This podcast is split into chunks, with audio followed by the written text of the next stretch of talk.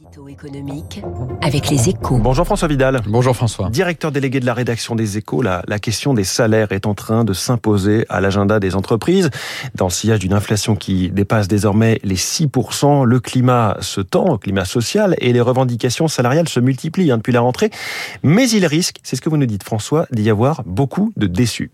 Oui, toutes les entreprises ne seront pas aussi généreuses qu'Air France. Hein. Elles n'accorderont pas des augmentations de 5% à l'ensemble de leur personnel. C'est certain et ce n'est d'ailleurs pas souhaitable. D'abord parce qu'elles sont loin d'en avoir les moyens pour la plupart, et je ne parle pas seulement des secteurs très exposés à la flambée des prix de l'énergie, dans lesquels les, marges sont déjà sous forte pression, dans les services aussi, hein, où les coûts de main-d'œuvre pèsent lourd dans le compte de résultats, il n'y aura pas de miracle.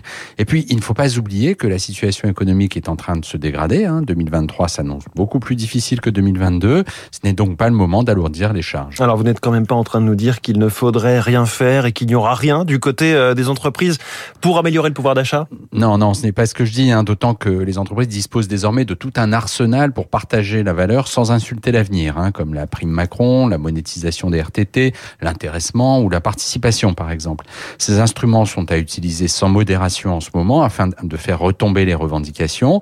C'est essentiel pour la santé future de nos entreprises, mais aussi pour l'avenir de notre économie, car c'est le meilleur moyen de préserver le pouvoir d'achat des salariés sans mettre le doigt dans le redoutable engrenage de la boucle prix-salaire, dans laquelle hausse des rémunérations et valse des étiquettes se font la courte échelle pour alimenter l'inflation.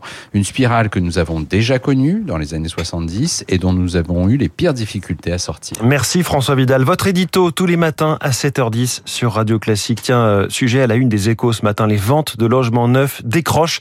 Aïe, ça, ça peut être très mauvais signe. Eh bien, j'interroge tout de suite le président de la Fédération française du bâtiment, Olivier Saleron. Il est la star de